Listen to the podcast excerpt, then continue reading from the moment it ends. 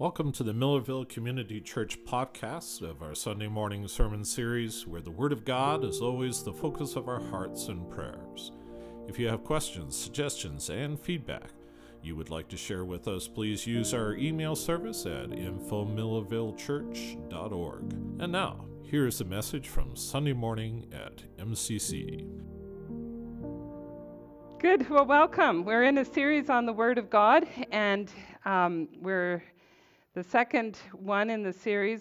Uh, last time we were talking about the king, King Josiah, who found the book of the law, and it had been gone for oh many decades, probably about 55 decades, so 50 years it had been gone, and it was discovered, and his response was this amazing repentance, and his repentance influenced the whole nation, and the whole nation repented and followed after God in Josiah's day. So the lesson on the Word of God is when we find it, when we take in the Word of God, it's a call really to start our walk with Him in repentance and to return to His ways.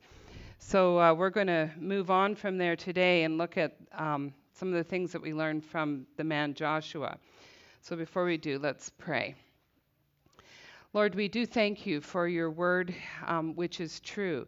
And right from the beginning, when Moses wrote it down and gave us those first five books, and Joshua believed um, immediately, as Moses was even writing, that these were the very words that you gave to Moses to give to us. And so, Lord, as we come to your word, we acknowledge that you have preserved it these many thousands of years for our benefit. And as we um, look into your word, we pray that your spirit would move in us, just as it did in Joshua as he heard the words that Moses um, delivered to the people. So, Lord, we would just ask that you would um, give us ears to hear you, and that in listening, that we are also quick to obey. In Jesus' name, amen. So um, Jeremiah is up there, but we're not going to get to it for a little bit. I wanted to give you a little bit of background first on Joshua and to um, just talk about who uh, Joshua is and um, where he came from so that when we look at what he learns about the word, we have the context of it.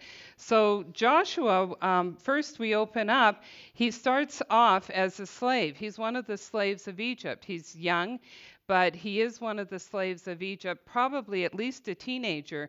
So he'd be working um, in the slavery just like all the rest of the adults would be. And so the moaning and the groaning and calling out to God for deliverance would have been part of his experience. But he was born into slavery, he didn't know any life besides that life. But he did hear the promises of God. And so when Moses came as the deliverer, Joshua was quick to really latch on to Moses. And this is something that is um, special about Joshua and actually is the call to us is to um, link ourselves to those who truly follow the word of God, who truly follow the Lord. And so Joshua did that, and he really became a, a shadow to Moses. And so when Moses, um, you know, he, de- he delivered the people by those 10 plagues that we know about, and then the last one when they left and were. Um, they were making their way through and were chased down and by the Egyptian army. So they got to the Red Sea and the army's behind them and the Red Sea is in front of them and they're you know at least a million people, and um, no like they're caught and they have no way to get out unless God delivers them. And so Joshua watched as Moses listened to the Lord, and the Lord told Moses, Raise your staff. And so Moses did, and the sea parted. Now, this is not just sort of like one of the stories of the Bible. This actually happened, and actually to the point where it would be walls, it says, that were beside them of water as they passed through on dry ground uh, on the bottom of that sea. They passed through and made it to the other side. And the Egyptian army followed after them, but didn't make it to the other side. The waters came crashing down on the Egyptian army. Joshua saw all this, and he saw the power of God working through Moses because Moses listened and he obeyed. And so this is what Joshua learned as he followed after Moses. So that's the kind of people that we want to hang around with the people who listen to the Lord and who act on it, who obey the Lord. And so um, Joshua is learning these things, and the Red Sea is many, many times brought back as remember, remember, remember what the Lord did when he parted the waters, remember the Red Sea, remember what he did to the Egyptian army. And they're called to remember the mighty acts of God, and that often is the one that they're called to remember. You would think, after going through something like this, there's no way you would forget it. But the problem is, it's not so much the memory, it's the acting on it, the trusting God. And so I'm going to ask you maybe there's some amazing things God has done in your life. Are you remembering them? And are you acting on them? Remembering to trust the Lord. So he went through the Red Sea, and then they were in the desert, and uh, Joshua was actually taken with Moses up to Mount Sinai. He only went halfway up, and Moses went the rest of the way up when Moses received the word of God, when he received the law. And Moses wrote these things down, and um, Joshua wasn't with all the people. He was there waiting on Moses, waiting for Moses to come from being with the Lord and then go down with him. Joshua was there when they heard all of the noise in the camp below, when he's on Mount Sinai with Moses, and he says, There's a battle. I've got to get down there and help out, because Joshua is a man of action, he's a warrior. And so when he hears that there's all this noise down there, he's anxious to get down there to help protect the people. But Moses says, No, it's not the sound of battle that you hear, it's the sound of playing. And it's not good play. And the, the word in the scripture uh, connotes that it's sexual play connected with religious practices. So that was the whole, what we call the great apostasy or the golden calf affair, when the people turn their backs on the Lord and worship this golden calf while they're receiving the law. And so um, he saw that. So he saw the apostasy of the people and their quickness to turn away from the Lord. He also saw Moses plead for the people and for God to forgive the people. And so uh, he saw the forgiveness of the Lord, that they weren't all wiped out. He saw um, as Moses then went back up and received all of the commands about um, the feasts and about the priesthood and about the sacrificial system. So while God forgave them, He then gave to them after that the sacrificial system that was established in Israel.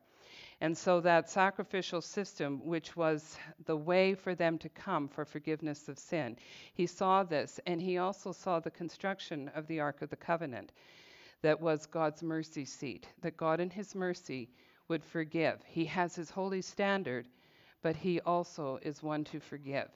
And so Joshua sees all these things. And then he sees the complaints of the people as they make their way to the promised land. They complain about everything. Are you a complainer?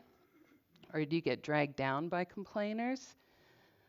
They're like this beaking in the ear that's hard to hear. And this is what it was like. They complained about the food. They complained about no water. They complained about the heat. They complained about everything they could think of. They had a complaint for it. And um, Joshua is hearing all this. And remember, he's beside Moses. So he's hearing all these complaints that are coming to Moses all the time. But finally, they get to the promised land. Moses sends in the 12 spies to bring back the good report of what's there. And Joshua has a good report, and so does Caleb. But the other 10 say, no. It's too horrible. We cannot do it. There are giants in the land, and they will eat us alive. There's no way that we can go in. And Joshua says, What are you guys saying? Of course we can. The Lord our God is with us. He has promised to bring us into the promised land. But those 10 influenced the whole million people. And so they didn't go in. And Joshua and Caleb are part of it. So now, for 40 years, they must wander the wilderness. And Joshua stays with Moses that whole time. So, this is the background of this man. And so, we have some things to learn from him that can be life changing for us to be that kind of person that can hear complaints from other people and not be swayed and brought down by it, who can see the mighty acts of God and remember them and act on them, to have that kind of trust in the Lord that we immediately obey without worry of the consequences, just follow after what the Lord says. And so, um, Joshua has much to teach us about that. The last and final thing about him before we look at this is death. He faces a lot of death. All those people who were over the age of 20, except for um, uh, Caleb and Joshua, who wanted to go forward, all those people died in the wilderness. So there was death all around them. They're, they're basically wandering until all those people die off because the Lord says they will not go into the land. It'll be the generation after them. And so, death, death, death, waiting for everybody to die. His parents die. And probably he has older siblings that die. We don't know. But there's death all around. And then finally, Moses himself dies before they get into the promised land. They're right on the cusp of going into the promised land and Moses dies. And it says in the scripture, I'm just going to read from the last of Deuteronomy. This is the chapter where Moses dies. And um, so the sons of Israel wept for Moses in the plains of Moab 30 days. Then the days of weeping and mourning for Moses came to an end. Moses was a great leader. He was a shepherd leader. He pleaded on behalf of the people. He had times where he was pulling his hair out from them, but he still was so faithful to God in leading these people. And now, this great leader who brought them the law, who brought them out of Egypt, who crossed the Red Sea, who never departed from them, he oversaw the building of the tabernacle and all of the things that go into the tabernacle, and he led them in faithfulness. And it says in the scripture there was no man that was like Moses, for God spoke to him face to face. And so to lose Moses was death for Joshua.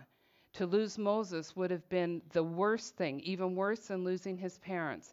And so when Joshua died, um, you would think that Moses would collapse in misery and say, It's lost. Everything that we were going to do, we can't get into the promised land. Does Joshua do that? No, because his discipling was well done by Moses. Moses kept pointing him to the Lord, and Joshua has a love for the Lord God himself. And when his mentor, Moses, dies, Joshua is set up for real success. And that's what we're going to talk about. What is true success? in the kingdom of God. And he's set up, and it says, After the weeping and mourning for Moses came to an end, now Joshua the son of Nun was filled with the spirit of wisdom. For Moses had laid his hands on him, and the sons of Israel listened to him and did as the Lord had commanded Moses. So um, Joshua's influence and impact on the people, it's saying here, was like as though he were like Moses. Now that's saying something. Are you like Moses? Do you have that kind of influence on others? Do you lead them for good? Or do you lead them through your complaints and your unhappiness and maybe your misery, maybe your sorrow? But Joshua learned from this man Moses. I just want to go back to Numbers chapter 27.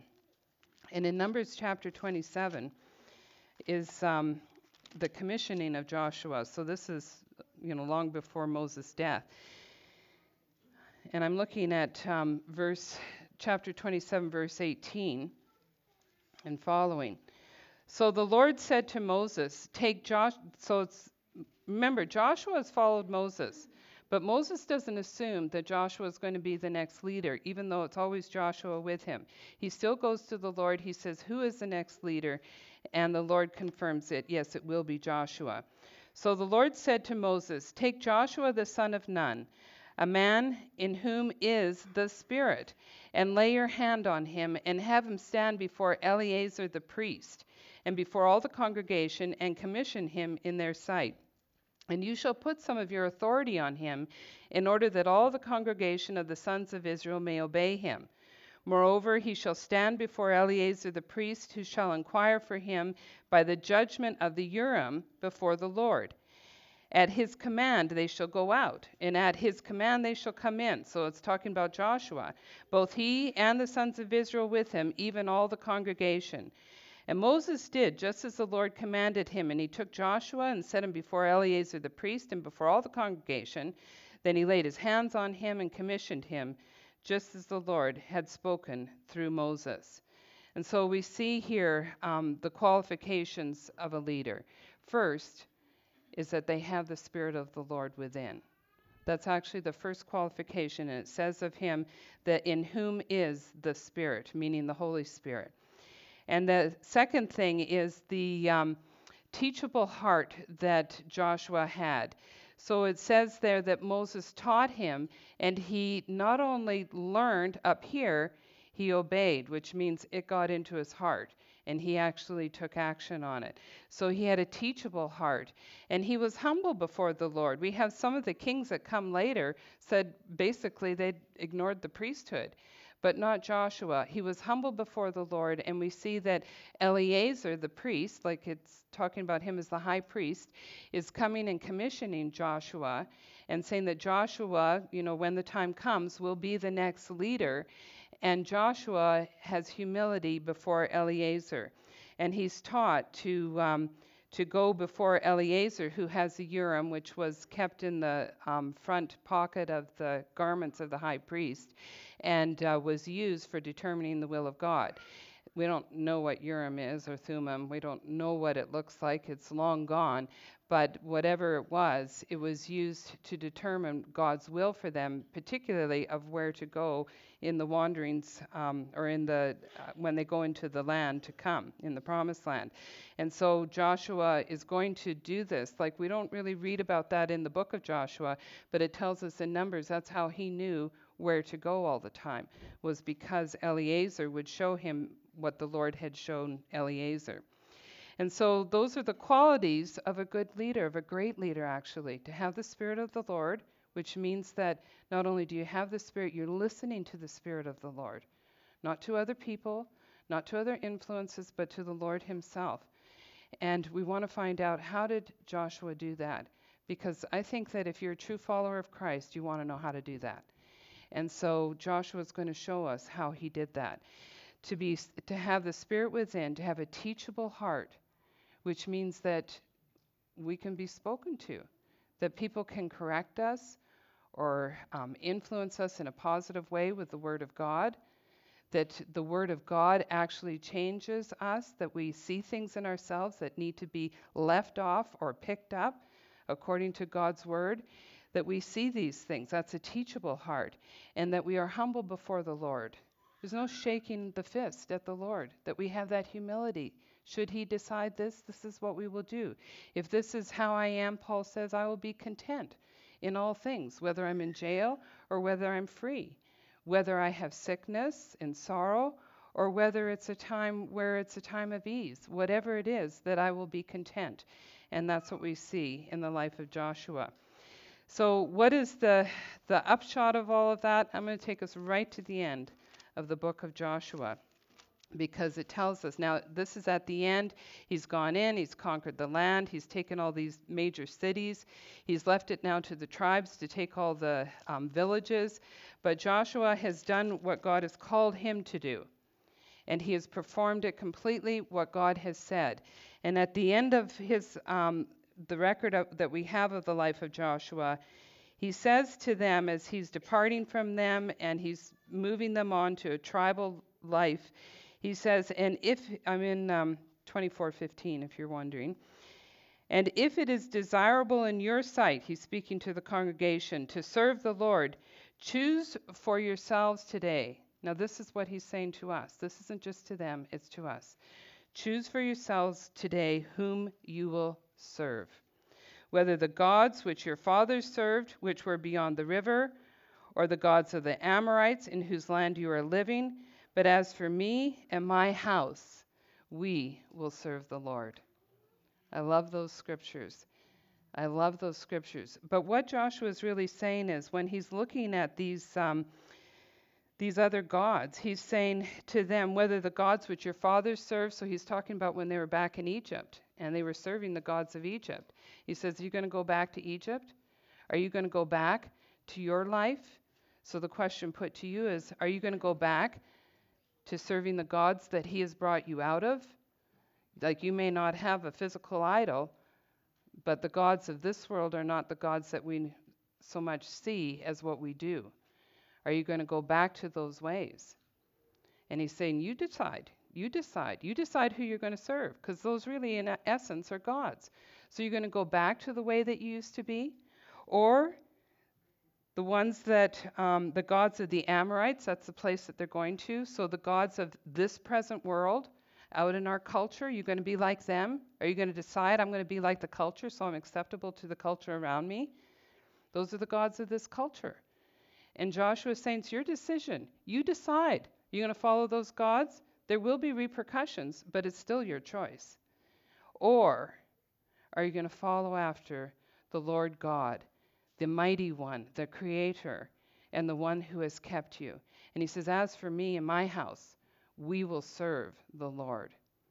And I love how Joshua has that servant attitude in him that it's we will serve the Lord, not we'll have God do good things for us, we'll accept all his blessings. That's not how Joshua sees it. He sees himself as a servant of the Lord.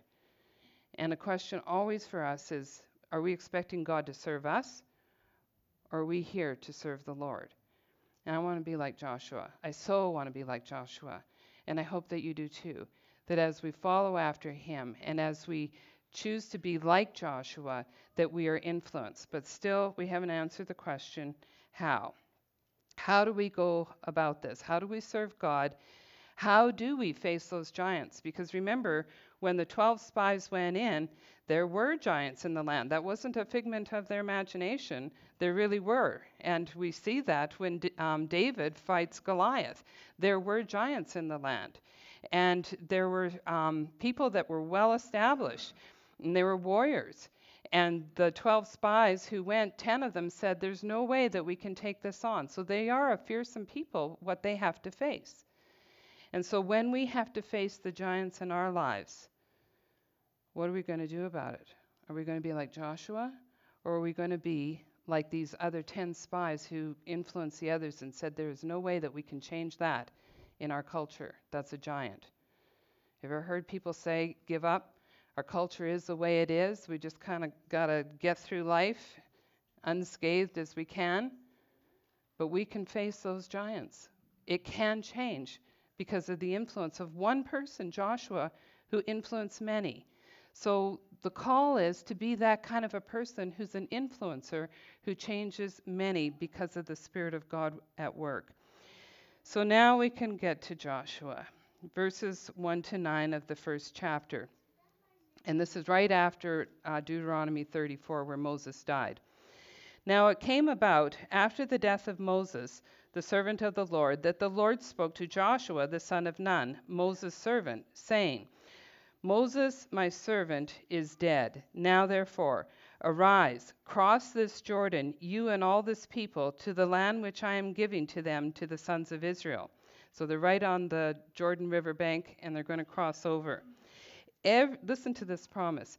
Every place on which the sole of your foot treads, I have given it to you, just as I spoke to Moses. From the wilderness in this Lebanon, even as far as the great river, the river Euphrates, all the land of the Hittites, and as far as the great sea toward the setting of the sun, will be your territory. And if you were to map that out, that's 300,000 square miles. Wow. Now, the sad part of that is they only possess 30,000, one tenth. And I, I just think, wow, that's for us. The territory the Lord has given to us is the world, it's the world territory. It's the world. It's not just a small area, it is the world. He said, Go out into all the world and make disciples. He told us to do this.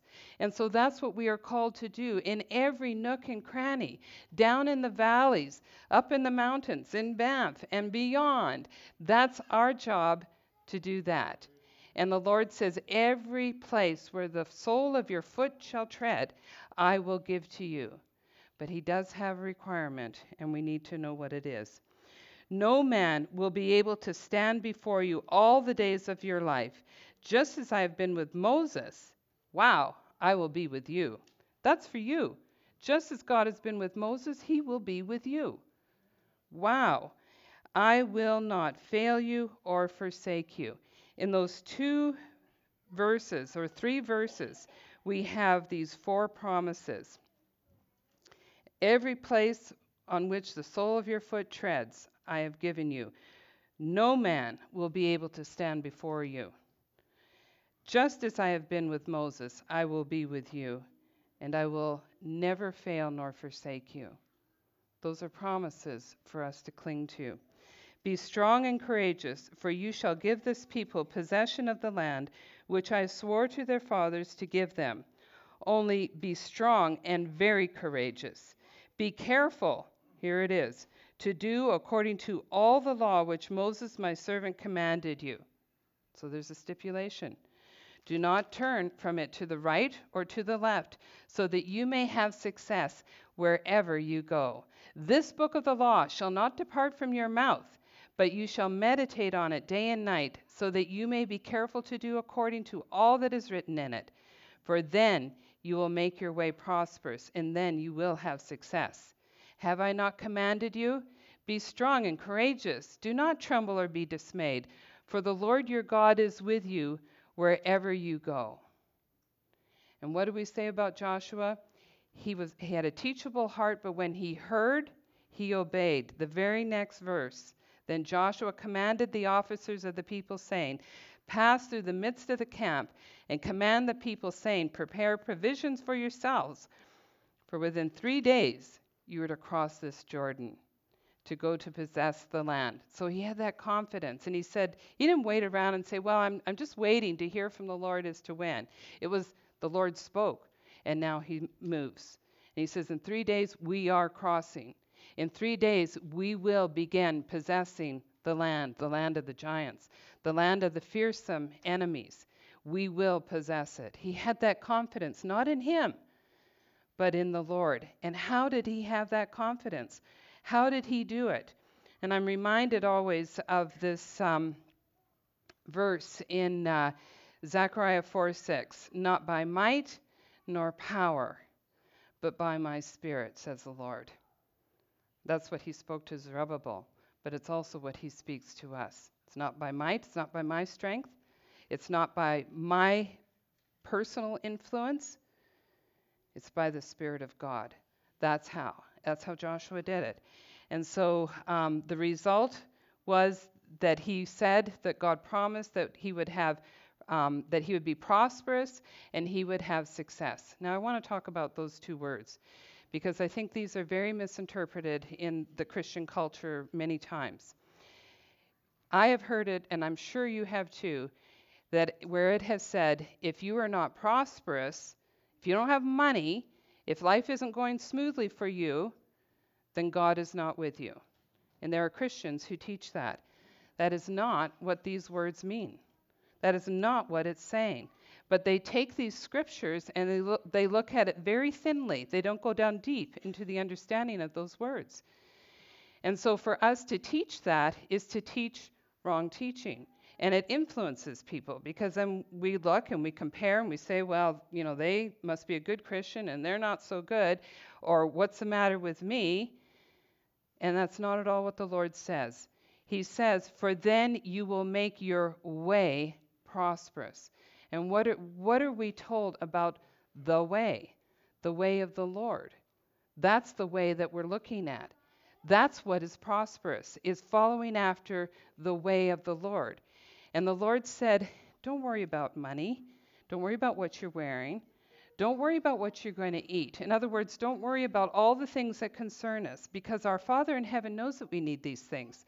But instead, seek first the kingdom of God and his righteousness. And this is what Joshua was doing. He was coming into uh, the promised land, which is taking the land for the kingdom of God. And we have been called into this new life. The promised land is not heaven, it's not a representation of heaven, it's a representation of the Christian life well walked before the Lord. It's a picture of taking the kingdom of heaven to the communities and the people around us. That's what it is. And so to be prosperous is to be prosperous in being able to do that, in advancing that kingdom. And so he says, and then you will have success. Now, success in our world means you're either um, wealthy, like you've had financial success, or you've got a really good position so you've made your way up into a place of significance in, in the world's eyes. Or maybe your family is all together and is doing well and there's no problems in your family. Or maybe your success takes on even your health success. But that's not what, the God, what that word means and not what God means when he says that to Joshua. That word success is from the Hebrew word sakal. And the Hebrew word sakal is insight. I wish that they had, the translators had put that in here, but it's okay because we know that the world's ways, the world's definition is never usually what God's definition is. And so if the world says this is successful, we can go, hmm, I wonder. Let's see what God says. And God says success is knowing the Word of God and being able to apply it in everyday life. That's success. When you can know the Word of God well enough, when it's incorporated into your being well enough that you follow after His ways, then you have insight, you have success, you have the ability to evaluate, to discern, and to walk according to the ways of righteousness, not turning to the left or to the right. Do you want to be that kind of person? Do you? Me too. And how did Joshua do it? It says here, this is what he did. This book of the law shall not depart, Joshua, from your mouth, but you shall meditate on it day and night. That word meditate is to process, to think about, to ponder, to consider. And um, it's the first use, actually, of the word in the scripture, of, the, of that Hebrew word hagah. And so, usually, when the first mention of something, it's giving us the context of how it's going to be used the rest of the time. And so, it's a thoughtfulness with purpose. Joshua had purpose in his obedience. And so, he's to meditate on it day and night. We feel good if we can even just do it once a day. Joshua did it day and night. It means that it was so in him that he's always thinking about it. Things are happening around him, and he's thinking about the Word of God. He encounters somebody, and he's thinking how God would respond to this. So meditate on it day and night so that you may be careful. There's something we have to do. Be careful to do according to all that is written in it. Now, one of the things that I love about um, this scripture here is it's an indicator to us that right from the beginning, Joshua knew that the words that Moses wrote down were the real, actual, true words of God. It was never doubted. It was never questioned. It was never, well, you know, I'm not sure that all of this has been kept, you know, over these thousands of years. Joshua believed it, and here it is. And as we have these archaeological finds, more and more it confirms that this book has not been changed over these thousands of years. We have early, early manuscripts, and we talked about this in our Bible study last Wednesday night that lead back to just 100 years AD, that you know, pieces of all, almost all the books, not all the books, but almost all the books were found in the Dead Sea Scrolls. And they look back, and it's exactly what we have today. Very, very minor changes, maybe. The book of Isaiah was the biggest piece, and it's what we have in the book of Isaiah today. God has preserved his word. The oldest manuscripts we have of Homer are a thousand years after Homer died. Like a thousand years before we have a manuscript. Like we have better manuscripts of the Word of God than have ever been. And Joshua took God's Word seriously. And we can do the same. We can do the same. We can take this Word seriously, all of it, and add nothing to it, but just listen to what God has to say here and then we will be like Joshua, and we will be prosperous in God's ways, and we will be su- successful in having insight. So, um, and then he goes on in verse 9 to say, Have I not commanded you? Be strong and courageous. Do not tremble and be dismayed. Fear is a problem for us. We're afraid of so many things. I was watching a TV show, and this woman's running with through the woods at nighttime. She got out of bed and was fearful and started running through the woods. And I thought, I live in the woods, and it's really dark at night. I thought, what is the matter with her? There's no way I would ever do that. Because I'm afraid of our forest in the middle of the night, all by myself in my nightgown running through the forest. So, but we are, we're a fearful people. And we have all kinds of fears. We fear the future. We fear we're not going to have enough. We fear that um, the present. We fear that we won't be able to keep what we do have. We fear, fear, fear in all kinds of ways. We have anxiety. Stress is a huge problem for our culture. Why? Why? Because we haven't meditated on the Word of God day and night. We haven't apprehended it into our way of life. And so the consequence is that we're fear, we're fearful. And God says it four times to Joshua. Just look. He says it um, in verse 6 be strong and courageous. Verse 7 be strong and very courageous. Verse 9 be strong and courageous. And then in verse 18, the people say to Joshua, be strong and courageous. Do you think that Joshua had a fear problem? Probably. But did that stop him? It did not. He went forward. Even though he was fearful, and God knew it, he still called Joshua. Joshua doesn't have Moses anymore. His whole life outside of slavery has been with Moses. And now he's got to lead this people who he knows they are quick to turn away from the Lord. How will I ever get them to do what they're supposed to do? And he was afraid. And the Lord says, No, Joshua, do not fear and do not tremble, but instead be strong and courageous. Be very courageous, because the task that the Lord has set before us requires it. Are you in a place of fear? Rejoice, because the Lord has, says, has said to you, That task is before you, but I will not fail you. You do not need to fear because I'm not going to leave you, says the Lord. And you're going to be able to do this not in your own strength. Yeah, if you're depending on your own strength, go ahead, be fearful, because that won't bring the victory. But if you're going to do it by the power of the Lord, by the power of His Holy Spirit, then you will be prosperous and successful in all that you do. Yay, Lord. Okay, so I just want to give us some scriptures. I'm going to just go through these scriptures here because I want us to look at them. The first call is really, um, and we see this in Joshua, a call to obedience. And this is repeated throughout the scriptures. It's not an easy life to live the Christian life. It's not like just a snap of the fingers and everything is holly jolly and no problems. It's not like that. But let's see what we're called to. So the first one is um, Jeremiah 7:23. But this is what I commanded them saying, Obey my voice, and I will be your God, and you will be my people, and you will walk in all the way which I command you, that it may be well with you. So we're called to obey the command of the Lord. Leviticus 20:26. Thus you are to be holy to me. That means set apart, different from the culture around you. Think about what that culture is like. Are you different? And not just being a loving person.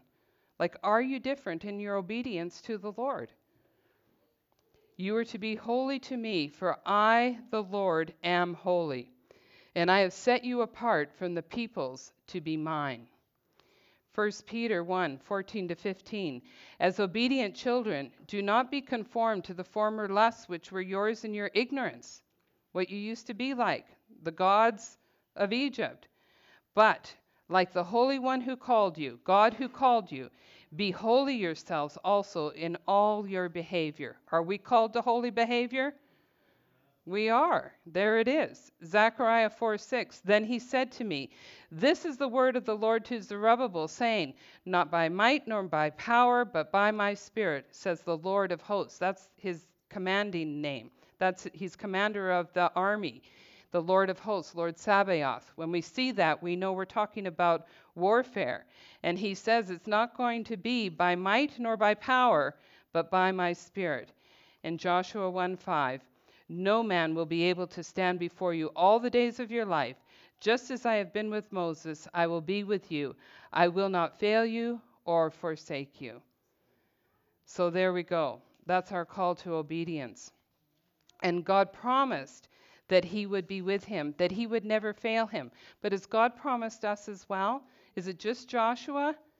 No, He has promised us. So let's have a look at some of those promises in Hebrews 13, verses 5 and 6. Make sure that your character is free from the love of money. Before um, verse 5, there's a whole list of things, and the love of money was the last one in the list. Being content with what you have. For he himself, meaning God himself, has said, I will never desert you, nor will I ever forsake you. Where did he say that? This is in Hebrews in the New Testament, but where did he first say that? Where did God tell us? Joshua. And he's and Joshua is being quoted by the author of Hebrews. So that we confidently say, and he goes on to quote David, The Lord is my helper. I will not be afraid. What will man do to me? The worst that can happen to us is they kill us. And we go, Well, that, like, that's reasonably bad. But our reward awaits us after we die. Man cannot harm us when we belong to the Lord and follow him faithfully. John 14:1 Jesus says this just before he departs, just before the crucifixion. Do not let your heart be troubled. Believe in God. Believe also in me. And Jesus also says in John 16, um, part of that same discourse, These things I have spoken to you, so that in me you may have peace. In the world you have tribulation. You believer, you will have tribulation in this world, but take courage. I have overcome the world. It's not you or me that overcomes the world, it's Jesus. He has overcome the world, and what he means by that is this age. He's overcome it. And so he's called us to now walk in it. Romans 8:37 But in all these things we overwhelmingly overwhelmingly conquer through him who loved us. Like we are conquerors, not just a little bit, but we overwhelm the enemy. And the enemy is the darkness, the spiritual forces of wickedness. It's behind all that's evil, and we are the overcomers. 2 Corinthians 2:14 But thanks be to God who always leads us in triumph in Christ and manifests through us the sweet aroma of the knowledge of him in every place.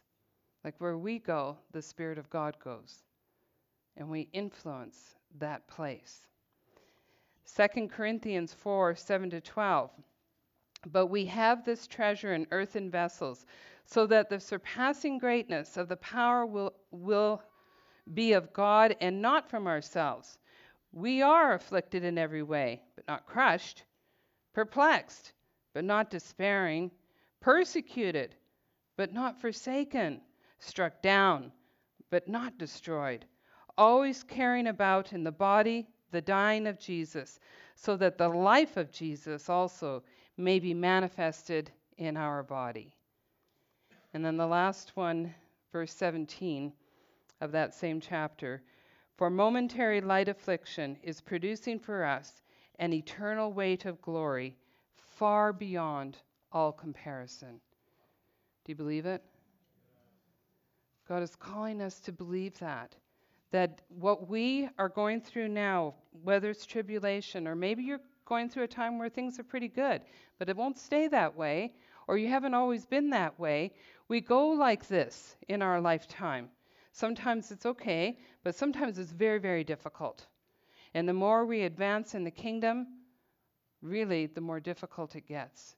The more we want to give up, the more we're tired, the more the enemy says awful things about us, and sometimes uses even our friends to say those things.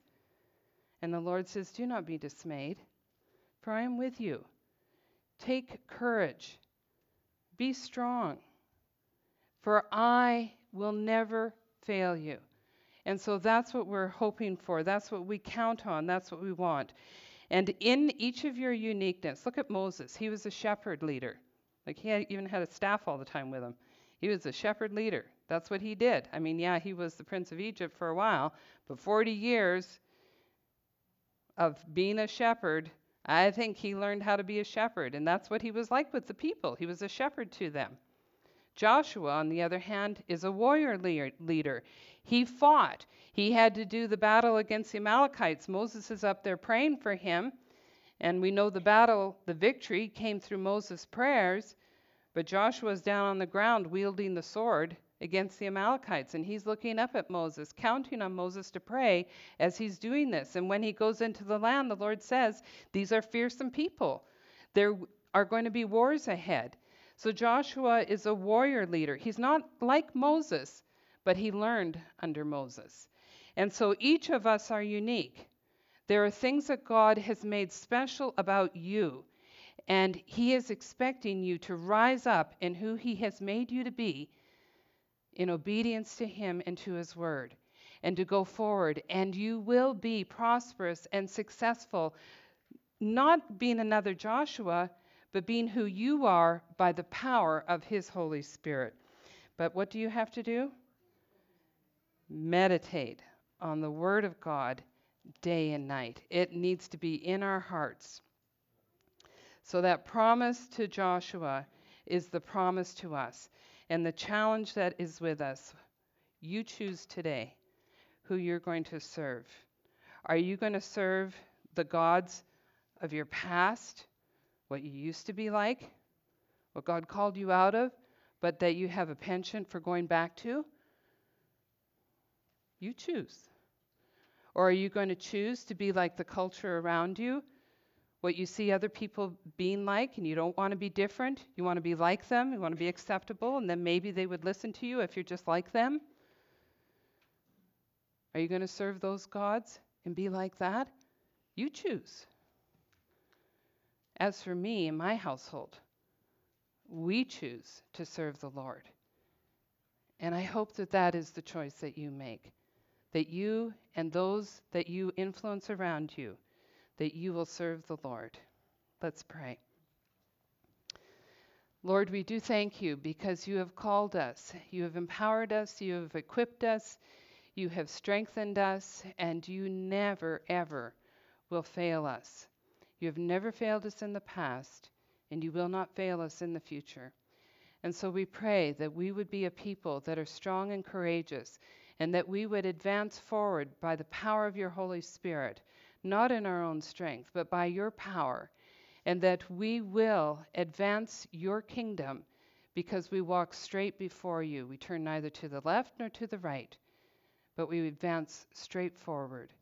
And so we would ask, Lord, that you would take each commitment in each heart and that you would make us in your ways prosperous and by your definition successful.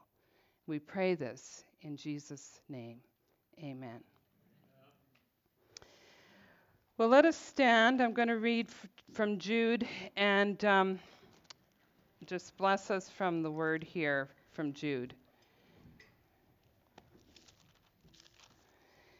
Now, to him who is able to keep you from stumbling and to make you stand in the presence of his glory, blameless, with great joy, to the only God our Savior, through Jesus Christ our Lord, be glory, majesty, dominion, and authority before all time and now and forever.